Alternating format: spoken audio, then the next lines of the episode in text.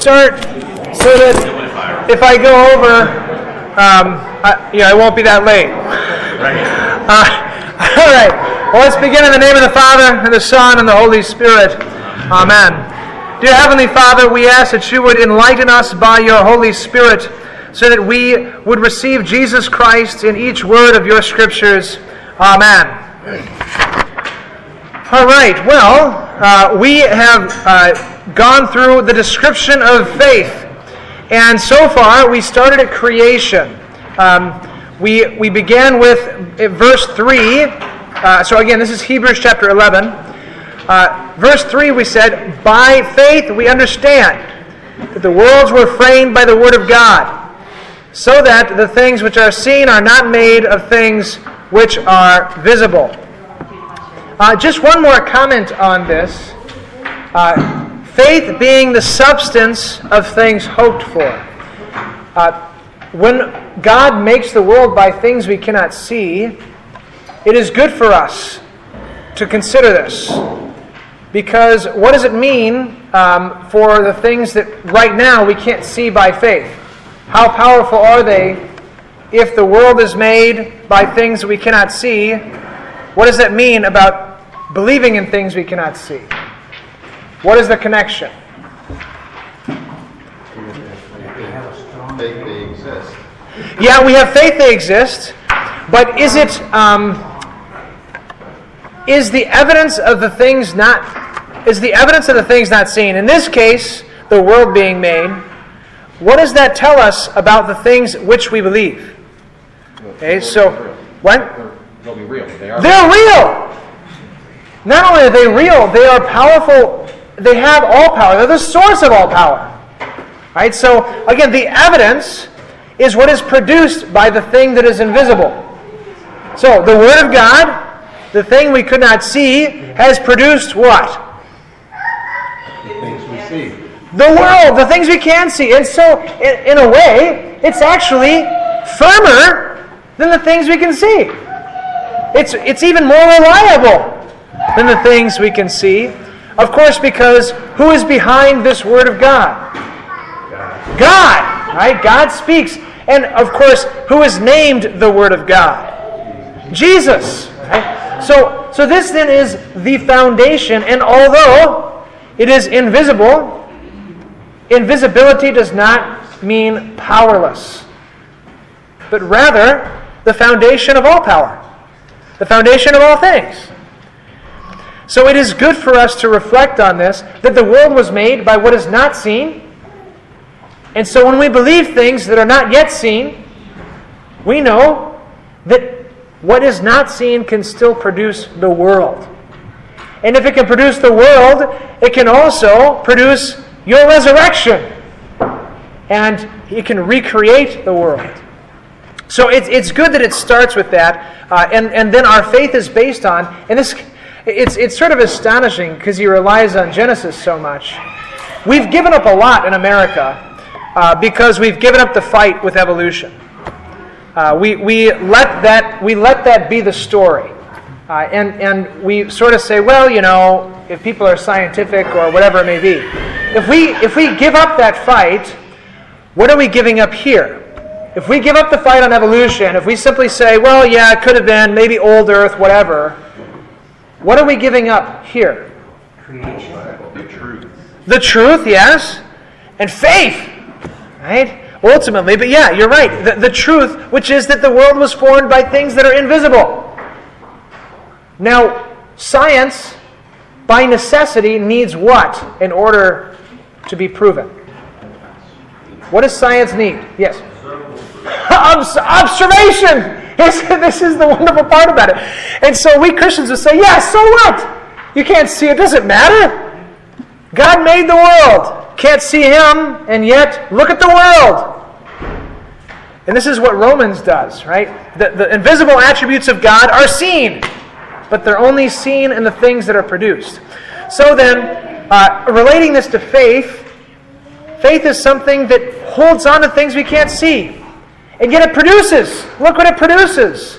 And so we're really looking at what faith in the Word of God produces in everyone who's held on to it.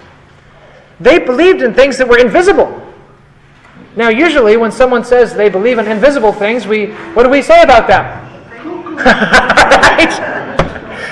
Um, and yet, here we see it is the foundation of our faith. The production of the Word of God, its fruit, is Jesus Christ, Him crucified, and now it is in His resurrection. The power of God, made perfect in weakness, is the cross.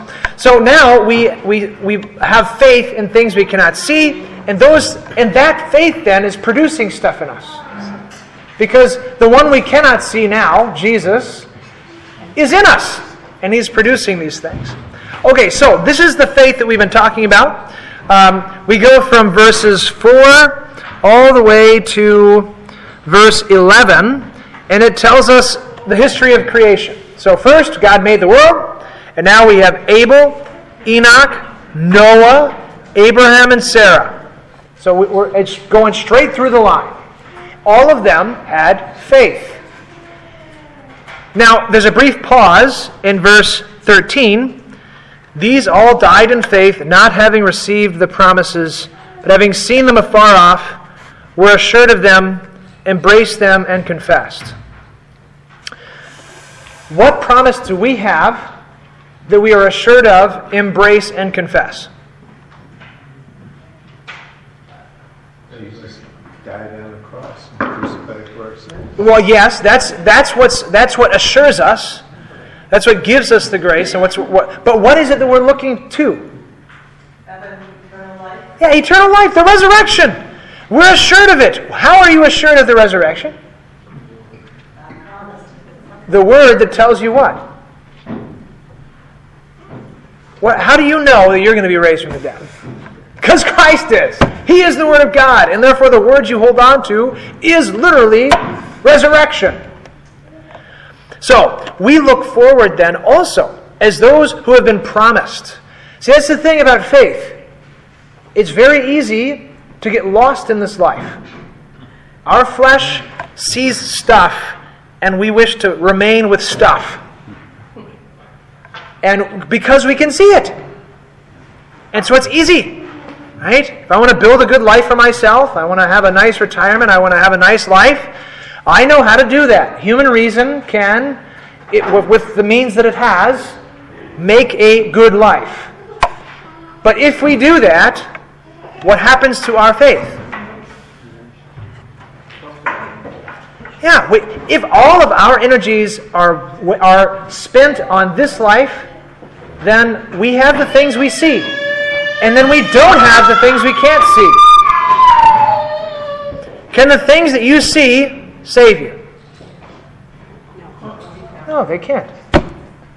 Right? Nothing that we see can save us. Can the things that you hear save you? Yes. Yes, they can. Right? Yeah, because it's the word. The word is a it's a promise. What is the nature of a promise?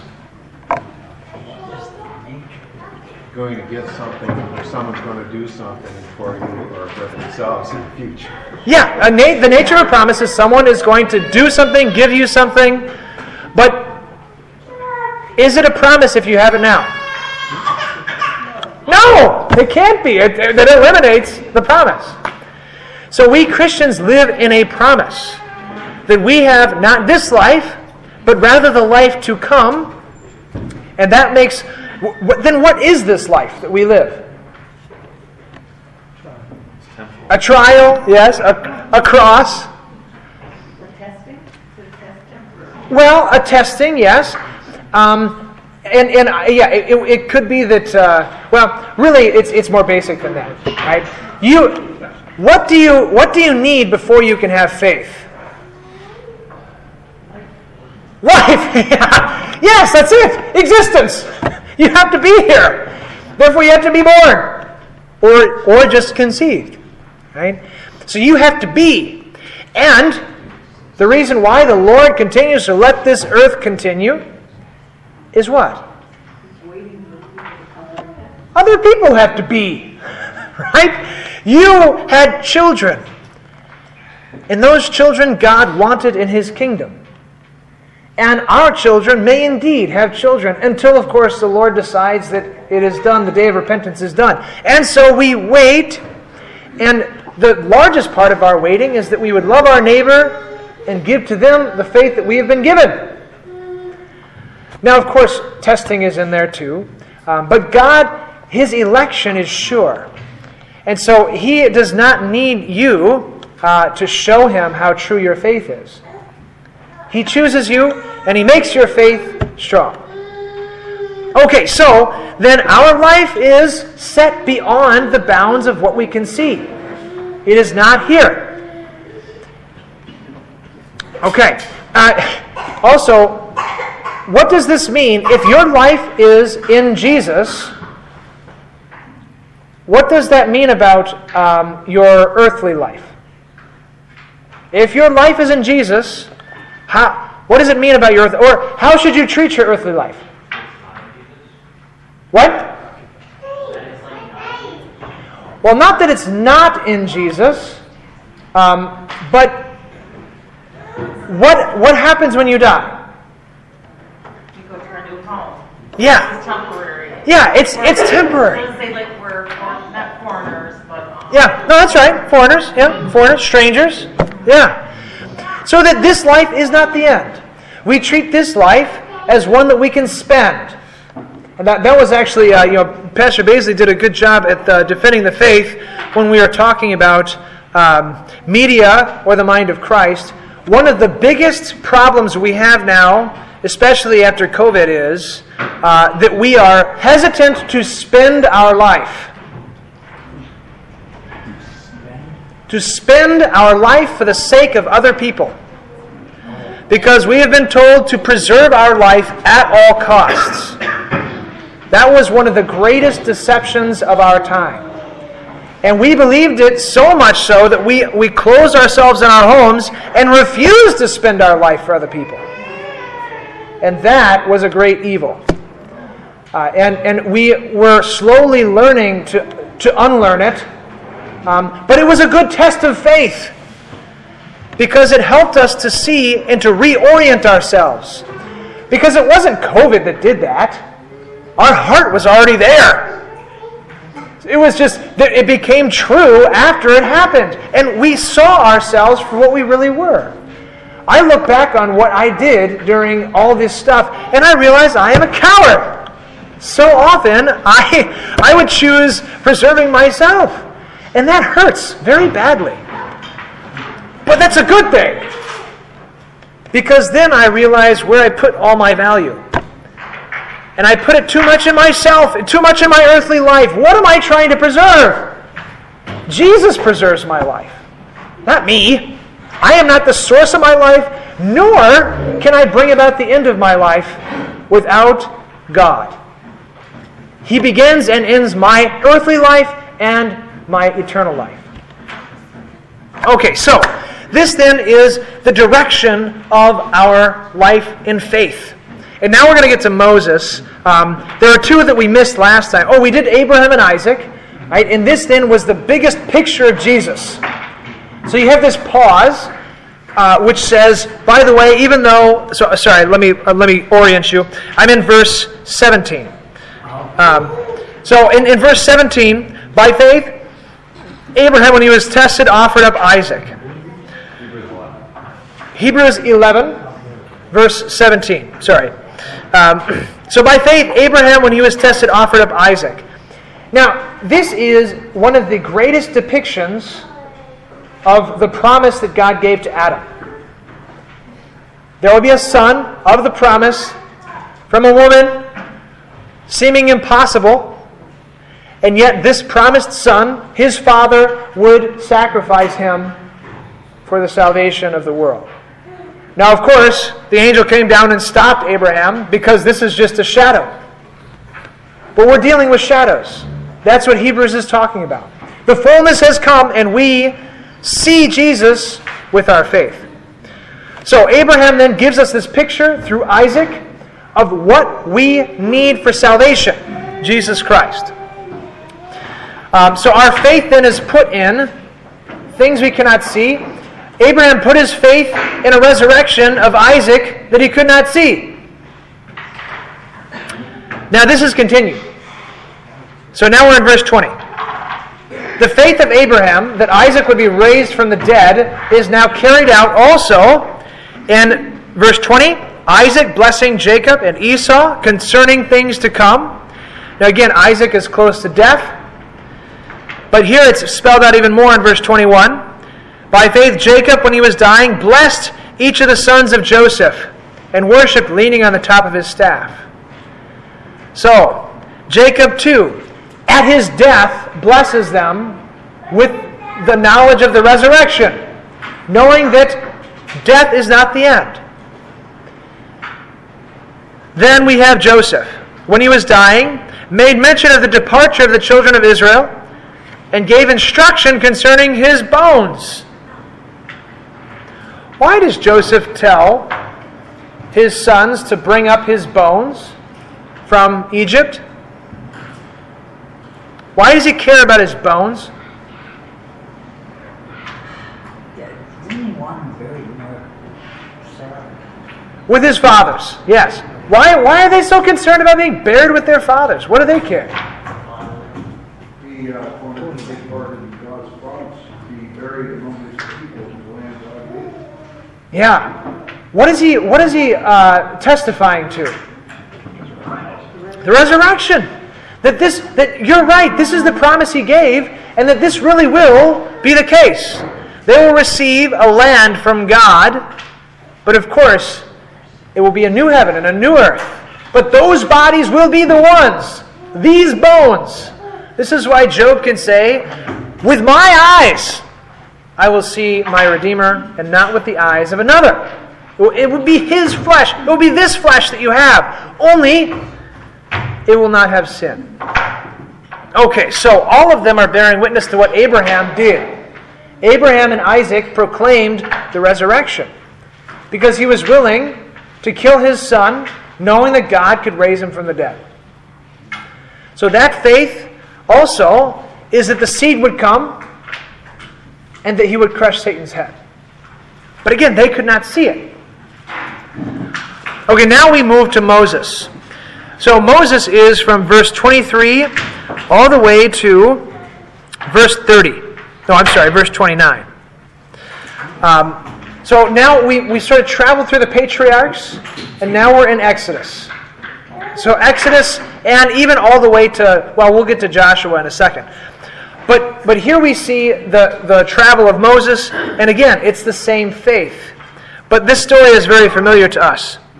Verse 23 By faith, Moses, when he was born, was hidden three months by his parents because they saw he was a beautiful child and they were not afraid of the king's command.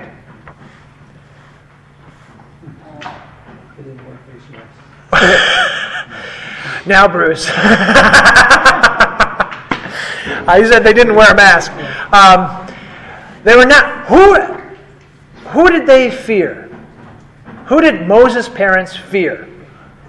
God. So that when the king commanded whatever he commanded, uh, now what was the what was the punishment for not doing this to your children? Throw the child in they were going to kill the child anyway. Right, yeah, they would, they would probably cut. We don't know, right? But seemingly, if you don't follow the command of the king, you're punished, right? If it's death to your child, you can only assume that it would be death to you if you keep your child because you've, you, you, you adopt the child's, uh, the child's fate. But they were willing to do it, to face death. All because of faith.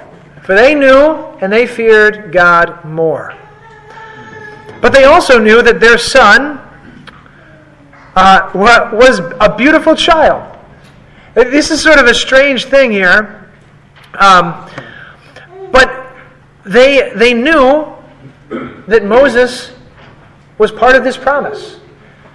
Now, of course, every parent in Israel would have known this. Why would every parent in a way, expect their child to be the chosen one. Why would every parent in Israel have this expectation? That their child would be the chosen one. Because of the promise. Yeah, it's the promise.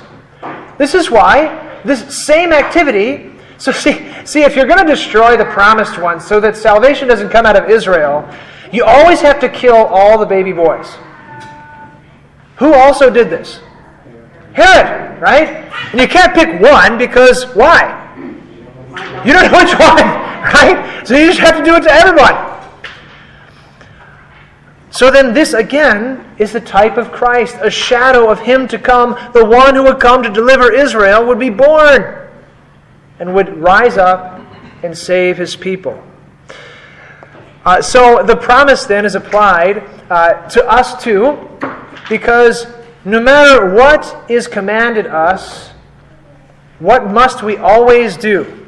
Even if the rulers of this age uh, command us different. What is required for us always? So so much so that we would um, we would flout the authority on earth. What must we do? Or what? Let, let me let me put it in a different way. If what would the earthly authorities have to command us to do that we could not do, and we must say no? Defy the word of God. Yeah, do, and that's the same thing, right? Denounce Christ, defy the word of God, right? So, uh, or to put it in a, a, a more, um, you know, to, to, sort of flush that out a little bit, uh, we have, we cannot deny the faith. We cannot deny Jesus, right? But we also cannot be denied loving our neighbor. We will love our neighbor no matter what. If the government forbids us to love our neighbor, what will we do? We will defy the government. On what authority? Christ's authority. Because he has the highest authority, and any authority that would denounce God is no longer a godly authority. Uh, here's another thing that we cannot do. Uh, so we cannot be provi- prohibited from doing good. We cannot be commanded to do evil. Okay, so both of those things are true. We can't be prohibited from doing good. I will always love my neighbor, no matter what. No one can stop me, and if you try, I will continue to serve my neighbor until I die. But I also cannot be told to do evil by my government. Whatever that government may be, whatever form it takes, whether it's a king or a president or whoever it may be, if they command me to do evil, I will most certainly never do it. And legally in America, this is the conscience clause, right? We, we have the right to conscientiously object to any government policy because it goes against our sense of right and wrong that uh, God's given into our conscience. So, again, this is the government's uh, uh, tipping of the hat to the freedom of the individual and the relationship of the individual to God. That if your conscience is violated by something we've commanded, you may object and abstain from doing it. Has, do we still have that? Sort of- But we'll find out. We're finding out now. Uh, yes. I was told by, respected by some individuals, who the financial planning was involved in giving much of his money to people for helping them during this COVID season, especially in new cases. And he said, that the only thing that seems to work in our course, which isn't, let's say, a, a good thing to say, is you have to say, I had heard from God today, and I had a message from God today that I have to, I can't do such and such. So, you know, God spoke to me and I can't do it. It's that person. If you try to say that the doctrine of our church is such and such, they won't, the judges won't allow you to do it. Because they'll say, well, the Pope said it's okay. So it has to be a personal thing from God. They, they fine tune it so much. Interesting. So they're, they're trying to make us enthusiasts. Yeah, exactly. It's only- it's only the enthusiasm level that it's picked up. But otherwise, during the Vietnam War, I can say that I was involved in this sort of thing in general. I mean, I had to think about it before we had the lottery, I lost the lottery, I got two seventy-eight, so I didn't have to go. But I mean, uh, the thing is, is that there were people who wanted to be conscientious. And they could have a religious personal view. Now, this is the oddity here, because they could have a very religious personal view. They said, your church has to have that. Ah, So right. be, uh, And so now it's changed. It's flip flopping. Yeah, right. Because it's one Right. How many people go to church? Okay, that's the key, that's all you got. Right. Yeah, so, so here we see faith defines who we fear. And fear is defined in a certain way here. Um, so again, I, I am in verse 23. Um, uh, so you look at the end of that verse.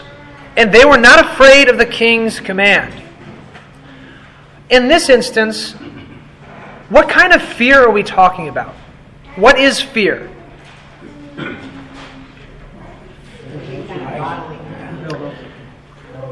Yeah, okay, all right. So one fear is I'm going to get hurt and I'm afraid. Okay, that's one kind of fear. What is the fear of God? Is it that kind? I'm going to get hurt, so I'm afraid? Okay, so there's a different kind of fear, like a respect, right? So a fear in the sense that I know you, I know you have the right to punish me, um, and I and I respect that, and I wish to follow you simply because you you have been given that authority. Yes, I, Benny, are you raising your hand backwards? yes, sir. I mean, we also fear that we'll lose God too. Ah, yes, right. Uh, and, and so we, we have a fear of being separated from those that we love. Um, so I, I like uh, Luther, I, th- I think it was Luther, maybe it was Walther, I can't remember. It wasn't me, um, but it was a good idea. Uh, so the, there's, there's slavish fear and there's childlike fear. And I think that's a good distinction. Um, th- there's, a, there's a psalm that goes, uh, You are a God who is merciful so that you may be feared. Now, that's a strange thing to say. Usually, we would say fear means that you have to punish the person to make them afraid. But the mercy actually is the childness, childlikeness of fear. That chi- children love their parents and they don't want to disappoint them. They, don't, they, they love them and they fear them because they love that they have the power that they have. They love that they have that authority. They acknowledge that authority and that power. And they, so they fear them in the good way. The fear of the Lord is the beginning of knowledge. Right? That's where that's coming from. Yeah. And, and I, and I think part of that distinction too is that our flesh's fear is always slavish fear. Yes. It, it, right. it responds to uh, punishments and rewards. Well, if I'm going to get something out of it, then I'll do it. Or, or if I can avoid punishment, then I, I'll refrain myself from doing it. And that's the slavish fear of having a whip or a club over one's head. And Luther even says we should compel our flesh in that way. right. We should treat it as a beast because it's the only thing it responds to. Right. It doesn't have the love of God into it, so it has to be driven as a beast. And this is the discipline of Lent. Yeah, that's right. This is fasting. Yeah. But, uh, but, but, the, but the fear of the new creation, the Son of God, that is made in the image of Christ, is that uh, fear of a son, of, Right. of, of, want, of not wanting to lose his father, which is exactly what Jesus suffered on the cross. He lost his father, buried under our sin. Yeah. And that's what he feared, and that's what we should fear. And, and going to that fear that, that is slavish always in us because of the sinner that is in us, this is the cross. That God afflicts us because He knows that we still have this old Adam, and that old Adam in us only responds to death. And so God will lay upon us these crosses, whether they are the afflictions of sickness or pain or separation from those we love, whatever they are. God knows that we need it. So that the slavish part of us, the sinner in us, simply must be told, go and die. There is no redemption of the sin in us. But the son part of us, the childlike part says, Ah, my father is afflicting me, and I know that it will be for my good, even though it feels like death. And we have both of those in us. That's why when we are afflicted, we feel like we're dying. because we are. That part has to die. But the, the saint in us rejoices. Because as we are weak, who is strong? Jesus is strong and he will save us. And, and, we, and we shouldn't ignore uh, also the pleasure part of it. That our, our flesh is drawn to what pleases it and, and what gives pleasure. And it does it in such a way that I can ultimately be happy if I have this thing or that thing or the other. And, and that, that, that may give the flesh a little bit of relief from its pain and torture and fear of death, but it never lasts. That's the point of the transient pleasures of this world. They are a mirage. And as long as we can indulge them and pursue them, we're living in a lie.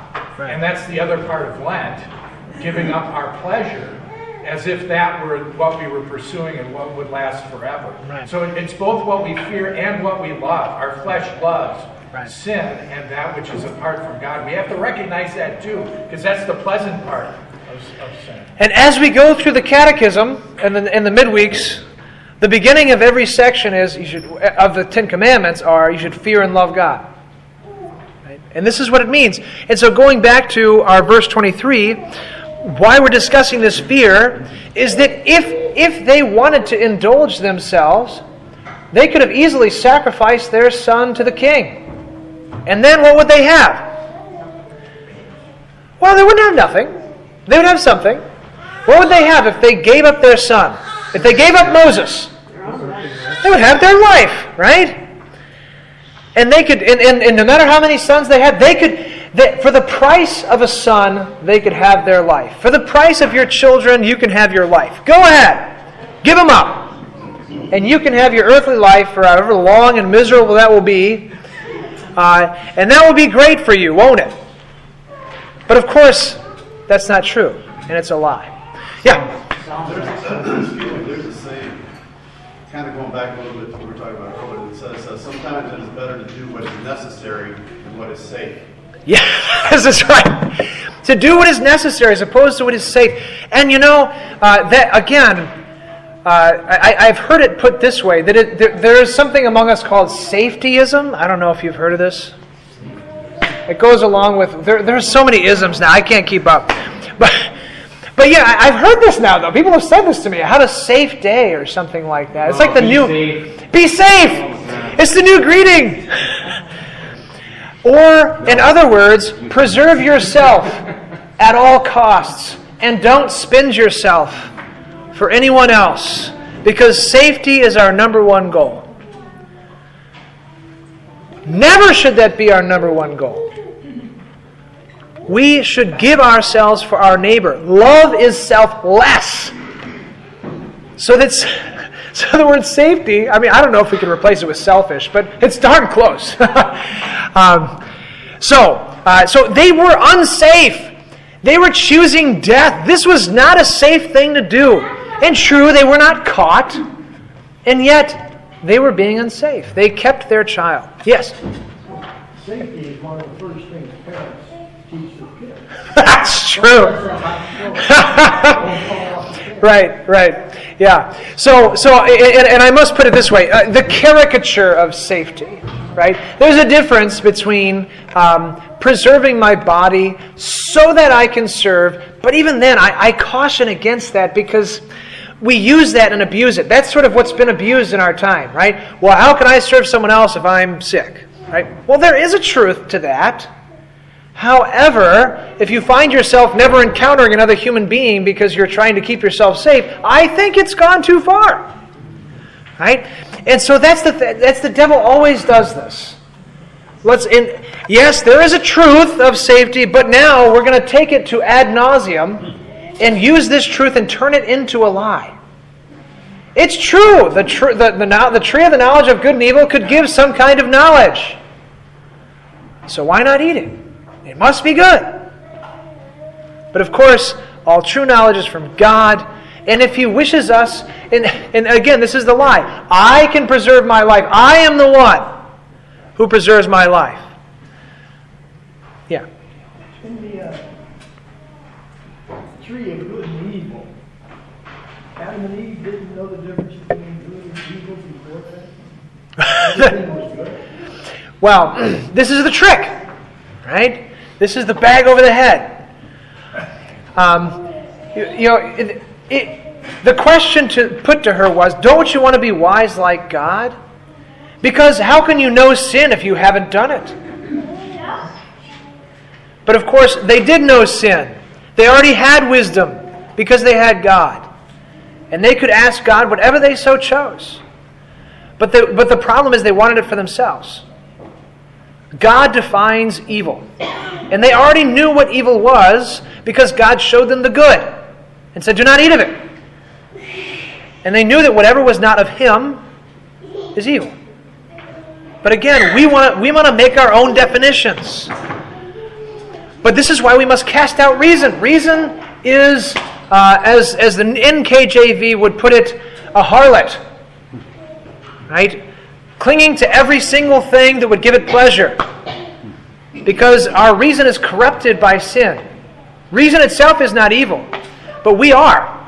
And we're the ones using it. And so it becomes evil in our hands. So, uh, okay, back to verse 23. Um, so they did not they were not afraid of the king. They feared God. Yeah. In a sense, though, Moses' parents did technically obey the king's order. Uh, the, the order was to throw your babies in the Nile. And they did, they just put him in the boat. This is true. This is true. Were it not for the, uh, the, the kind heart of uh, Pharaoh's daughter, um, then he might not have survived. And the midwives. Right. What? And the midwives.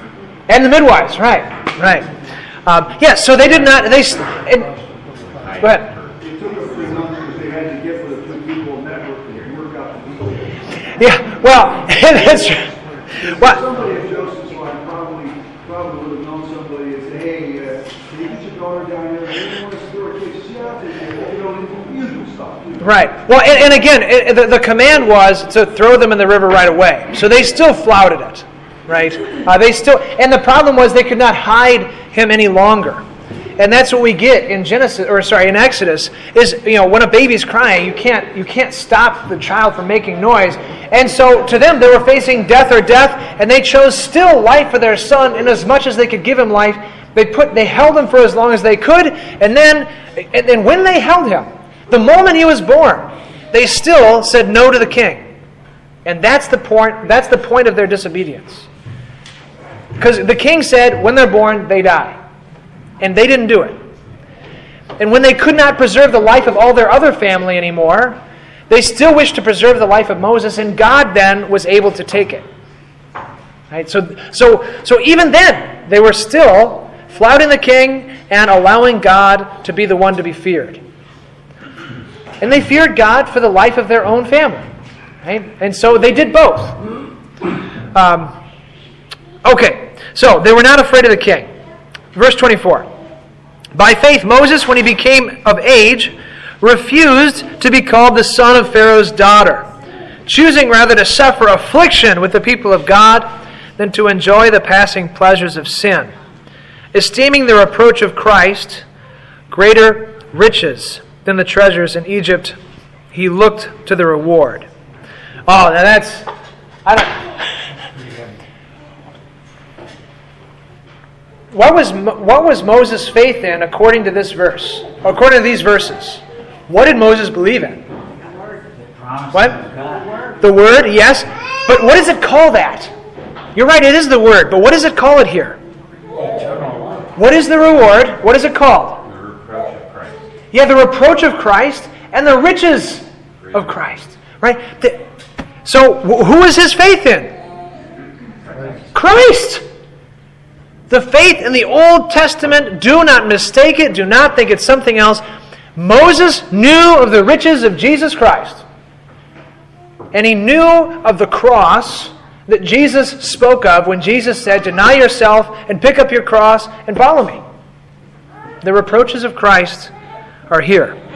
Esteeming the reproach of Christ greater riches than the treasures of Egypt. Now, now that is something to say. What do we think when people reproach us? What does that mean for someone to reproach you? Sort of a weird old way of saying something. To confront you. Yeah, confront you. like Yeah. secondary You're crazy. So something, they're coming again against you? Yeah, they come against you. Yeah. three before? Tell you you're nuts. They tell you you're nuts, right? To despise you. They devalue, Yeah, something's wrong. Yeah, there's a, and the what? They devalue. Yeah, they devalue you. Yeah, right. They put you low. They make you seem like you're the dust of the world, worthy to be trod upon, and that's about it. And yet, just like the disciples who were beaten for the name of Jesus, what did they do when they left the temple after being beaten from the synagogue? What did the disciples? This is after Jesus rose from the dead. What? They rejoiced. They rejoiced to suffer for Jesus. And in this, then, it, when I look back uh, at, at these last two years, uh, I. I, uh, I am ashamed, um, and now I hope that I get the opportunity again to rejoice at the reproach of the world. Uh, because we, we closed the church, and we shouldn't have done it. Um, instead, whatever they slapped upon us, whatever reproaches we got, whatever people said, well, you're going to kill people, you're going to, you know, you're killing each other, you're, you're, you're, you're the scum of the earth, you're murderers. I did get that one. Um, you know, and, and that was after. But even after we opened back up again, and praise God, we did we did endure some, and we did get some of these riches. But these are the riches that we would consider the Word of God worth more than every single word spoken by every human being for all of time. They're better, always. God's Word is always better. And what He says is always true. So, he says, gather, we gather. He says, love one another, we love one another. He says, receive my gifts, and we receive them. And all these things are worth more to us than all of the heaping glories of the world. Now, if Moses would have stayed in Egypt, what would he have gotten? He, got, he, had, he was the son of Pharaoh. Now, we think we got riches now, but the disparity in the ancient world was even I don't know if it was, maybe I shouldn't say it's even greater, but it was a, an astonishing thing um, because he would have had all of the luxuries of life. Every he's the king's son, the king's, the Pharaoh's son, the son of God. I mean, that's what Pharaoh was considered. He would have had everything, and he said, "No thanks. I'm going to be with those Hebrews, the guys you know who are slaves." Again, this would you are, you are picking that the world would make you a slave and that you would endure all punishment and all penalty rather than deny Jesus or what he would have you do.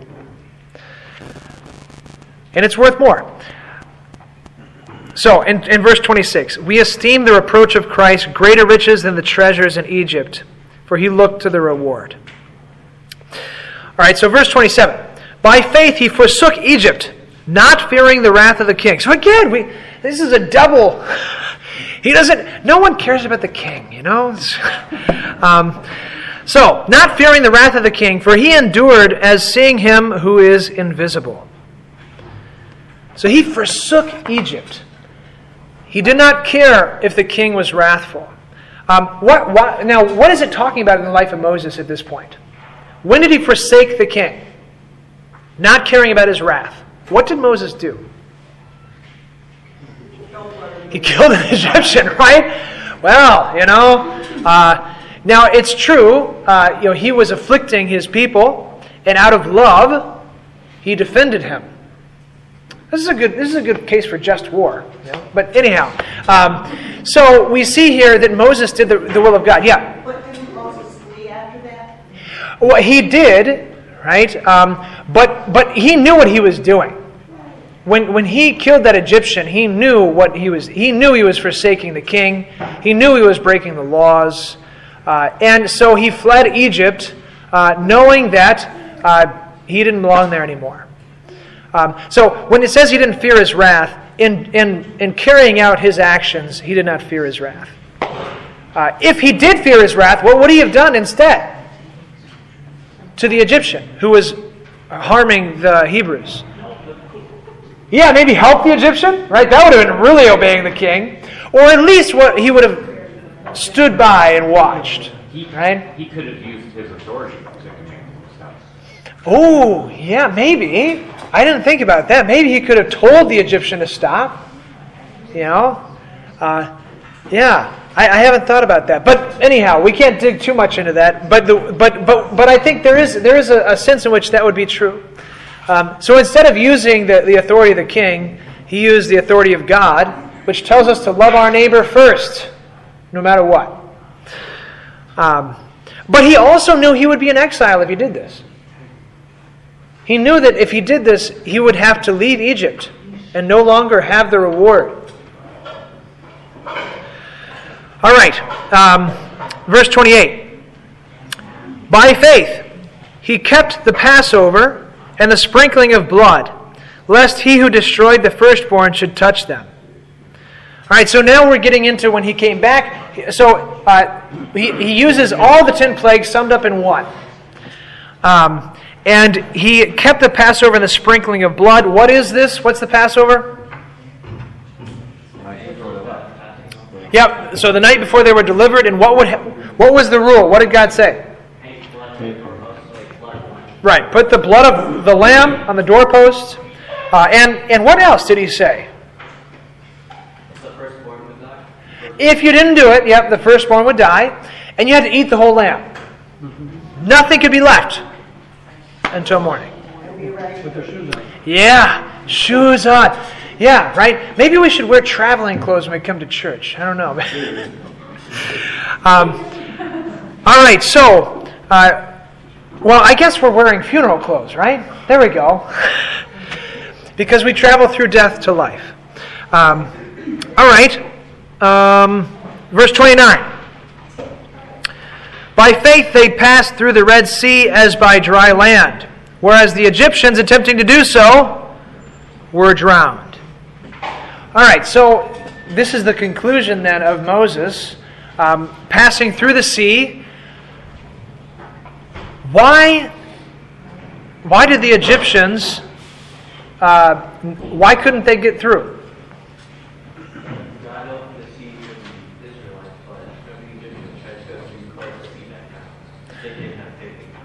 Yeah, if they use the same path as us, will they succeed? What, so, so let's let's put this in, in our context. If people see, oh, you people say that you know the, that thing that you eat and drink, uh, the Lord's body and blood, that's the that's the way of salvation. Okay, fine. Uh, what if the, the world came in? You know, we, we, we were celebrating the sacrament, and uh, I get done blessing it, and then the police come in, confiscate the Lord's Supper, and, uh, and, and all the, the, you know, they feed it to people. Um, or they eat it themselves. What happens to them? Oh, no, not nothing. They do it unworthily. Yes, and what happens if you eat and drink the body and blood of Christ unworthily? Yes, you eat and drink judgment on yourself. So, using the same means, yet they could not be saved by it. Um, because what is the difference between us and them, or between the people of Israel and Egypt? Faith. Faith is all the difference. Um, yeah. It's when we were reading through that section in our little nighttime study, and what I find interesting in this period is that Pharaoh does what seems expedient for him. So he says, "Oh, go get out of here because something's happening in his land." Then his heart is hardened. The Lord said, "I'll harden his heart." And it wasn't simply a lack of faith; it was an active despisal of the word of God. He, he said, he just ignored God and said, "Heck with it, I'm going to do it anyway." And a couple times he was, it was like, well, he measured it, well, it looks like I can follow all these people to God let them through. I'll show him. Well, when he came to the water, the water didn't go down immediately. And he says, come on, guys, let's go, including himself. And the rest is history. Right. Right. Well, and, and again, this is, we always look weak to the world. Now, before they went through the sea, what were the people of Israel saying? Before they went through the Red Sea and before departing, what? We're going to die! Right? Yeah. Uh, yeah. Oh, I was going to say, it re- sort of reminded me of a little filler article that was in one of the first Der Lutheraner's, where Luther was accused because he talked about in baptism the old man drowning.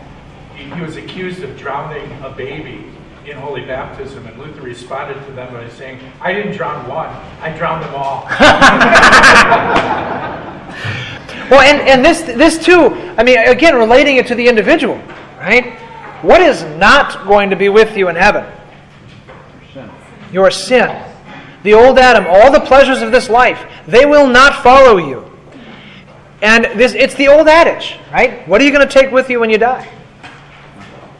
Nothing. That deluge is going to destroy everything. And the only thing that is left is those who are in the faith. All else are drowned forever in the condemnation of hell. So, this is what faith does. And again, this is the fruit of faith. We, we believe in things we can't see. Could you imagine being the Egyptians? Who, you know, they're following them. Oh, they're trapped now. Well, let's go destroy them, you know. I mean, it'd be like if they had the nuclear weapons of their day. I mean, that's what they had. They had chariots of steel. And, and the, what did the people of Israel have? A, a stick, you know? I mean, and then all of a sudden, their invisible God, who, well, you know, he can't do anything. Well, what happened? He split the sea in two. An impossibility. And then, not only did he split the sea in two, but I don't know, uh, you, well, you probably experienced this recently when all this wet stuff, you know, uh, oh yeah, sure, it started to dry up, but what was left? Mud. It's been nasty, right? And, and so if you dry up a sea, uh, we always assume that, oh, he parted the waters, right? Uh, that, that's miraculous. But then the people went over on top. What's required for you to walk through the bottom of a seabed? It has to be dry. It can't just be. You can't just be like, well, you know, it's fine. And then I mean, you're going to sink, you know, three feet into the mud. God split the sea and dried the ground instantaneously. So that what looks like things that we cannot cross, we can. And what then is this image for us? What, what, what, what must we cross into, through? This life is part of it, but really the part where it really come, rubber really hits the road is what? Death. And that's what it was. That's what it was for the Egyptians. They didn't make it past death. And we most certainly will not without what? Faith in the invisible thing that is more firm than the things that we can see. And again, the examples he gives are just you know, I, you don't think of them until you can, you can really read them and know they believed in invisible things and they were more firm than the things they could see.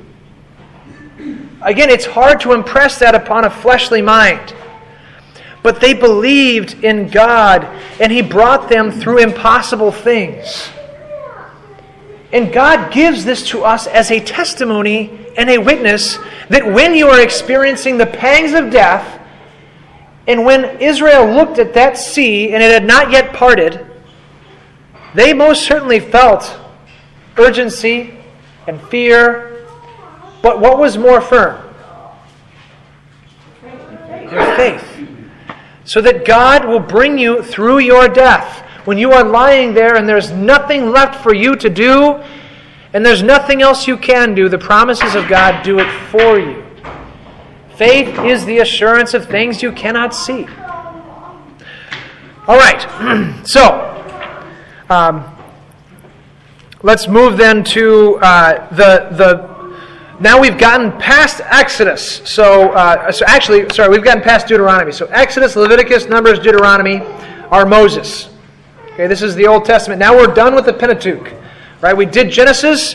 We're now through Exodus all the way to Deuteronomy. And now we're to Joshua.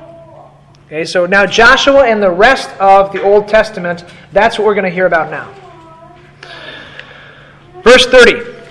By faith, the walls of Jericho fell down after they were encircled for seven days. it just keeps coming. You know, why were they riding around in a circle around the city? Well, yes, because God told them to, yes. Um, but what, yeah, it scared them. Who went first? Who were they following?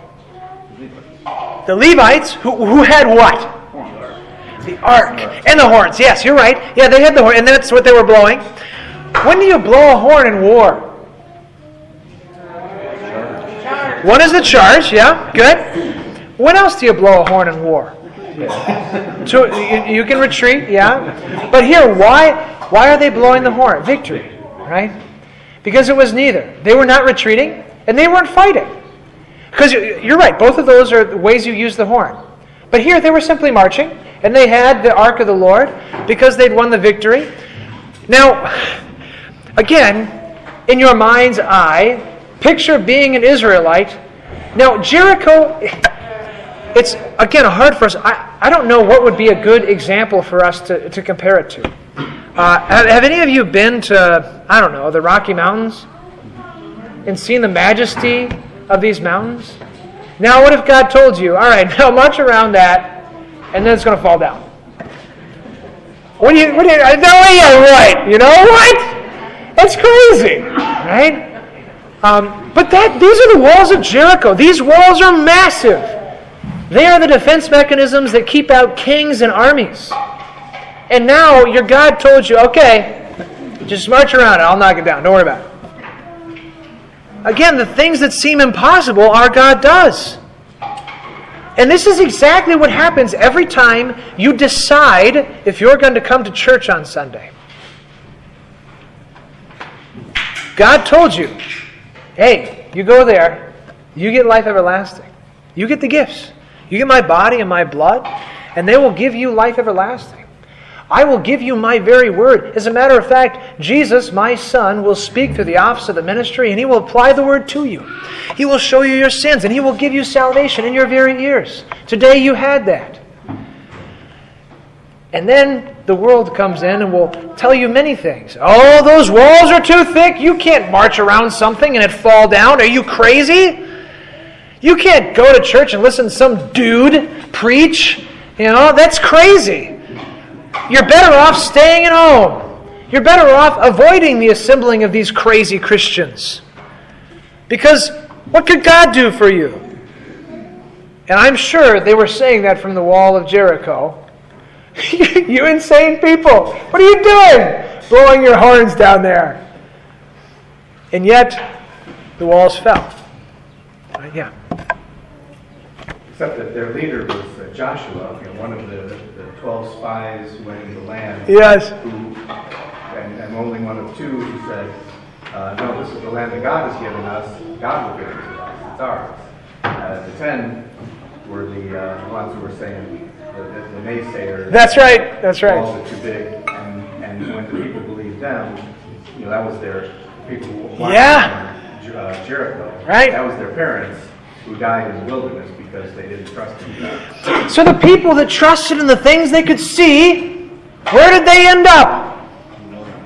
Dead in the wilderness. And the people who believed in things they could not see, where did they end up? Marching around the walls of. Wow, that's good. Marching around the walls of Jericho. Like insane people following the Word of God knowing that the promises of God are stronger than massive walls that surround us. Everything we see is created by the things we cannot see. Our lives are sustained by God. And though you may not see it, it is not the hand of a doctor or, that, or your own hands, but rather the hand of God. He sustains you. The moment He chooses that you will die, you will most certainly die, and nothing can prevent it from happening. The moment He chooses you to rise is the moment you will rise. But faith has all of that because it has the sure certainty of things we cannot see. Again, these are, these are the examples given for us so that we know God has already done this. And, and thank God He gave us an example. Thank God He gave us proof to help our faith. Because He didn't need to do it. All He had to say is, This is the case. And yet He wants us to be sure and certain. So whenever you have those feelings, oh, well, you know, do you. Aren't there better things for you to do on a Sunday, on a Wednesday? Aren't there better? No! There are not. And not because I want, you know, to stroke my ego with all the people that are here but rather because you know that this is the promise of God. It's firmer than the kings of the earth, firmer than the building that we are in. Because when God says it, it happens. It's life and salvation. We have a home that we're going to. And we have it in certainty in the words that are spoken. All right, well, we're, we'll finish for today. Um, uh, I think Pastor Baisley will be continuing next week uh, for me. Uh, I'm, I'm headed to a wedding. Um, my, my vicarage supervisor, his daughter is getting married, so uh, I, I praise God for that. And uh, so I will not be here, but I, I'm leaving you in good hands. Uh, one of the others, as well as Pastor Wolf, um, you know, among us as our pastors. So Pastor Baisley will lead you next week. let us pray. In the name of the Father, and the Son, and the Holy Spirit, Amen. Dear Heavenly Father, I ask that you would continue to help us to cling to things we cannot see. Dear Lord, you are the one who gives us confidence in your Son Jesus. We know that we will rise because Jesus has risen. Help us, dear Lord, to cling to you always. Amen.